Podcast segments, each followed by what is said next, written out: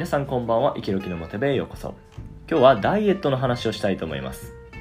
イケロキのモテ部屋では何度もお話ししていますが、モテるためには標準体型または細身がモテます。肥満やぽっちゃになればなるほど、やはりモテ度としては下がりますので、もし自分の体型見直していただいて、まあ、細身や標準体型でない方は、ダイエットしてね、その体型目指していただくのが、モテへの第一歩だと思います。それでは早速ね、ダイエットの話なんですが、今日はね、ダイエットの痩せる大原則というお話をしたいと思います。ダイエットにはね、もうこれを必ず抑えていないといけないよっていう話があるので、意外にね、これが分かってない人とかもいたりするので、それのお話をします。ちなみにこの大原則が分かってるだけで、まあほとんどのダイエットはね、成功します。逆に、この大原則が守られていないダイエットっていうのは失敗する可能性が高いですので、そこね、あの皆さんしっかり押さえておいてください。それでは大原則ですが、総摂取カロリーよりも総消費カロリーの方を多くする。もうこれがね、めちゃめちゃ大事です。もう一度言います。総摂取カロリーよりも総消費カロリーを多くすること。これが痩せるためには一番大事なことです。それでは、総摂取カロリーについての解説をします。え総摂取カロリーっていうのは簡単に言うと、食べたご飯の合計のエネルギーのことです。よくあの、食品とか裏見た時に何キロカロリーとか書いてると思うんですけども、エネルギー何キロカロリーってね、書いてると思うんですけども、あれです。毎日あの、あれのトータル、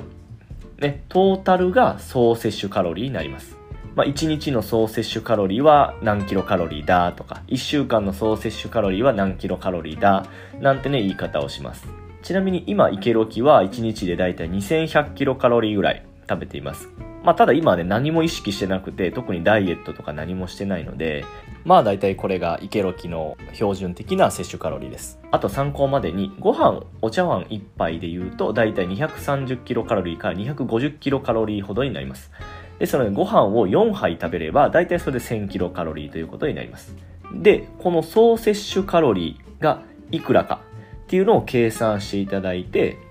それよりも総消費カロリーが多ければ人間は必ず痩せます。例えば、総摂取カロリーが1日2000キロカロリーの人がいるとします。じゃあ、総消費カロリー、消費するカロリーをね、消費カロリーを2500キロカロリーにすれば、毎日マイナス500キロカロリー分体重が減ることになります。では、続いて総消費カロリーについてね、えっ、と、詳しくお話ししたいと思うんですが、総消費カロリーっていうのは、まあこれもね、簡単に言うと、体の中でエネルギーがどれだけね、消費されたかっていうことになります。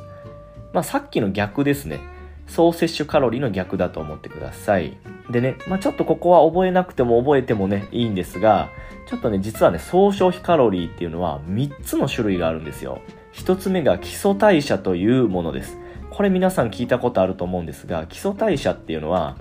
安静時、言うたら動いてない時でも勝手に消費されるエネルギーのことです。ぼーっとね、一日何も考えずゴロゴロゴロゴロしていても、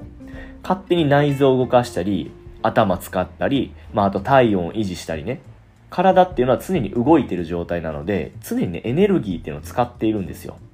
だから勝手に体の中にあるエネルギーっていうのは消費されています。で、これがね、基礎代謝というものです。で、ちなみに基礎代謝っていうのは筋肉量に比例しますので、筋肉量が減ると基礎代謝は下がると言われています。で、総消費カロリーの2つ目で、食事誘発性熱産生っていうのがあります。食事誘発性熱産生。ね、すごく噛みそうなんですが、これがね、食事をした際に消費されるエネルギーなんですよ。そのご飯を食べると食材を消化したり、まあ、あと吸収したり、まあ、内臓がこう活発に動くと思うんですけども、その際に使用されるエネルギーのことです。これもね、食事量が減ると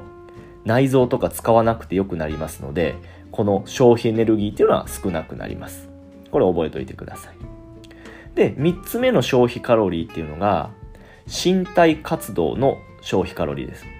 これはね、イメージしやすいかと思いますが、まあ、ぼーっとしてたらね、ここは0キロカロリーなんですが、ただ毎日皆さんね、ウォーキングしたり、ランニングしたり、まあ筋トレしたり、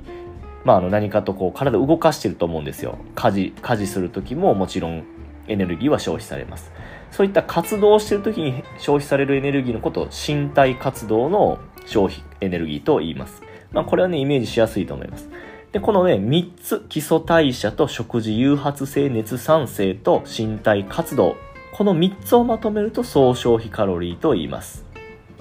ね、ちょっとだんだんややこしくなってきましたね。皆さん頑張りましょ